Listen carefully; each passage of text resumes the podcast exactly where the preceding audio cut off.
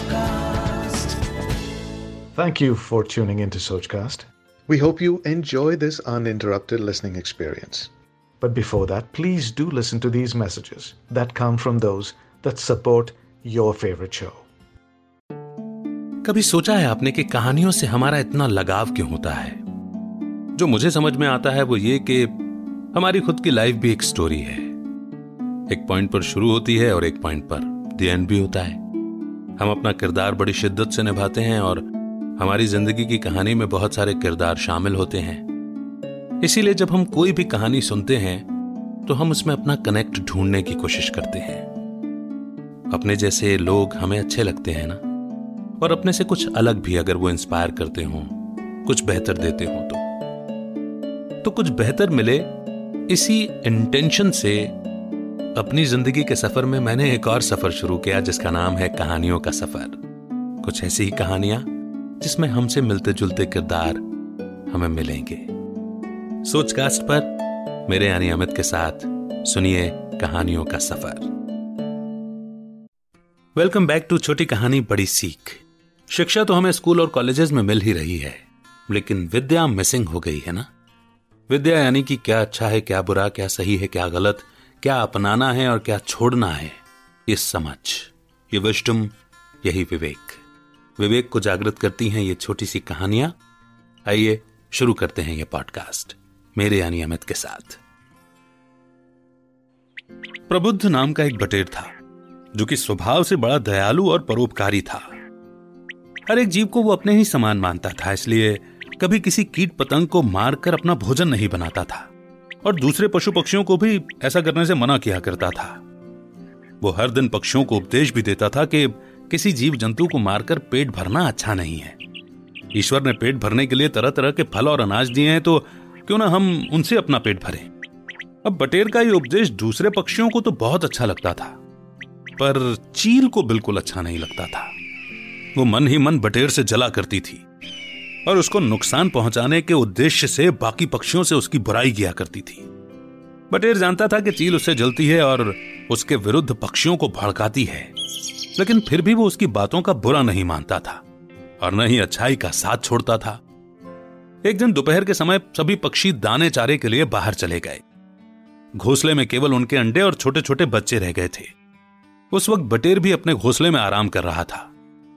तभी अचानक से उसके कानों में चीखने और चिल्लाने की आवाज़ सुनाई पड़ी। वो तुरंत अपने घोंसले से बाहर निकला और इधर उधर देखने लगा। वो ये देखकर स्तब्ध हो गया कि चील के घोंसले की ओर धीरे धीरे काला सांप बढ़ रहा है। बच्चे उसी को देखकर चीख चिल्ला रहे हैं। बटेर बड़ी तेज़ी से उड़कर नाक के पास जा पहुँचा और बोला, अपनी कुशलता चाहते हो तो भाग जाओ। अगर घोंसले के अंदर घुसने की कोशिश की तो मैं शोर मचा दूँगा और तब तुम्हें अपनी जान से हाथ धोना पड़ सकता है। उस नाग ने उत्तर दिया चील तुम्हारे साथ इतना बुरा व्यवहार करती है, फिर भी तुम उसके बच्चों की रक्षा कर रहे हो। जा, आराम करो। मुझे चील के बच्चों को खाने दो, क्योंकि चील बड़ी दुष्ट प्रकृति की है। बटेर ने कहा, चील मेरी बुराई चाहती है तो चाहने दो, लेकिन मैं केवल भला करना चाहता हूँ। और चील अपना काम करती है और मैं अपना काम करूँगा। मेरे रहते तुम चील के बच्चों को नहीं खा सकते। इसके लिए मुझे अपने प्राण ही क्यों ना देने पड़े, पर मैं चील के बच्चों की रक्षा अवश्य करूँगा। बटेर की बात सुनकर के नाग क्रोधित हो उठा। वो फुपकारता हुआ बोला, मुझसे बैर मोल ले रहे हो, तुम्हें पछताना पड़ सकता है। एक बार फिर सोच लो। बटेर ने उत्तर दिया, सोच लिया है। बहुत करोगे काट ही लोगे ना? मरना तो एक दिन है ही। अच्छा है, बुराई को मार कर मरूं। तुम्हें जो कुछ करना है कर लेना, मगर मैं तुम्हें चील के बच्चों को नहीं खाने दूँगा। हार मानकर नाग को वहाँ से जाना पड़ा।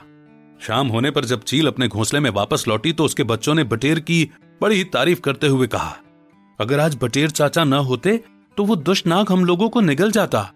अपने बच्चों के मुँह से बटेर की तारीफ़ सुनकर चील क्रुद्ध होकर बोली, उसकी इतनी हिम्मत कि वो मेरे घोंसले तक आ पहुँचा। मैं उस बटेर से इसका बदला लेकर रहूँगी। चील कई दिनों तक मन ही मन सोच विचार करती रही। आखिर उसे बटेर से बदला लेने का एक उपाय सूझा कि क्यों ना गिद्ध को ही बटेर के खिलाफ भड़का दे। वो तो ज़रूर मेरी मदद करेगा। चील एक दिन गिद्ध के घर गई और थोड़ी देर इधर उधर की बातें करने के बाद बोली हे गिद्धराज, बटेर इस तरह का प्रचार कर रहा है कि किसी को भी जीव हत्या नहीं करनी चाहिए।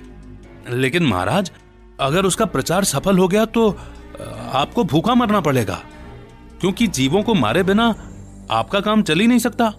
चील की बात सुनकर गिद्ध आवेश में आ गया और बोला अच्छा बटेर ऐसा कहता है। तब तो उसका प्रबंध करना ही पड़ेगा। चील और गिद्ध ने बटेर को मार डालने का निश्चय किया। दोनों ने तय किया कि कल आधी रात में जब सभी पक्षी सोते रहेंगे तो वो दोनों बटेर के घोंसले के ऊपर हमला करके उसे मार देंगे। दूसरे दिन अर्धरात्रि को जब सभी पक्षी अपने अपने घोंसलों में सो रहे थे, तब गिद्ध और चील दबे पाँव बटेर के घोंसले के पास जा पहुँचे। दोनों ने बड़े आश्चर्य के साथ देखा कि उनसे पहले ही एक काला नाग धीरे धीरे बटेर के घोंसले की ओर बढ़ रहा था। यह वही काला नाग था जिसे बटेर ने चील के बच्चों को खाने से रोका था। संयोग की बात थी कि वो भी उस वक्त बटेर से बदला लेने के लिए आया था। क्योंकि चील, गिद्ध और नाग की पहले से ही शत्रुता है, इसलिए जैसे ही उन्होंने एक दूसरे को देखा तो बटेर को नुकसान पहुंचाना भूल गए और तीनों आपस में ही लड़ने लगे। तीनों की चीख पुकार सुनकर सभी पक्षी अपने अपने घोंसलों से बाहर आ गए। लड़ाई इतनी भयंकर थी कि उन्हें कोई भी नहीं बचा सका और तीनों आपस में लड़कर मर गए। बस इसी मोड़ पर यह छोटी सी कहानी, लेकिन बड़ी गहरी सीख देते हुए यहीं पर समाप्त होती है। जब भी आप अच्छाई के रास्ते पर चलते हैं तो आपको बहुत सारे विरोध का सामना करना पड़ता है। आपके अपने भी कई बार आपके दुश्मन हो जाते हैं। कई बार जान भी गंवानी पड़ती है। लेकिन जान गंवानी पड़ती है, यही सोच करके ही हम हार मान लेते हैं। क्योंकि हमें अपनी जान से ही बहुत ज़्यादा अटैचमेंट है, मोह है।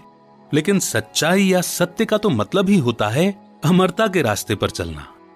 जिसने भी यह शरीर लिया, उसे एक दिन तो छोड़ना ही है। आत्मा को तो कभी मौत आती ही नहीं।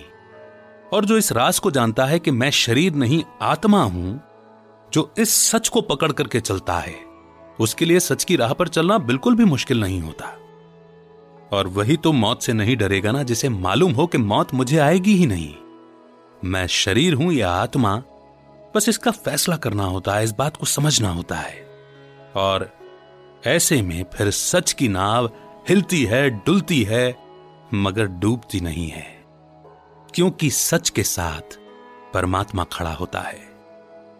शरीर का छोड़ना और फिर से धारण करना, ये तो बड़ी सामान्य सी घटना है। जिसे आप चाहेंगे तब भी होगी और नहीं चाहेंगे तब भी होगी। लेकिन आत्मिक या आध्यात्मिक रास्ते पर चलना यह परमात्मा को बहुत पसंद है। अब आप क्या करेंगे?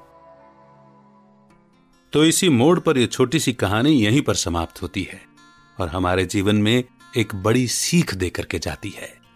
डिस्क्रिप्शन में मैंने एक फेसबुक ग्रुप का लिंक दिया है, उसे ज्वाइन कीजिए और अपनी राय साझा कीजिए। बहुत जल्द एक नई कहानी के साथ फिर होगी आपसे मुलाकात। तब तक रखिए अपना बेहतर ख्याल, सुनते रहिए छोटी कहानी, बड़ी सीख और सीखों को अपने जीवन में अपनाते रहिए। अमित का नमस्कार। जय हिंद। जय Bharat. Like this Sochcast tune in for more with Sochcast app from the Google Play Store आशा करते हैं कि आपको ये सोच कास्ट बहुत पसंद आया। अगर कुछ कहना है इसके बारे में तो लिखकर बताइए हमें अपने फेसबुक और इंस्टाग्राम पेज पर सोच कास्ट ढूंढिए। अगर आपको अपनी सोच दुनिया को सुनानी हो तो सोच कास्ट करो। सोच कास्ट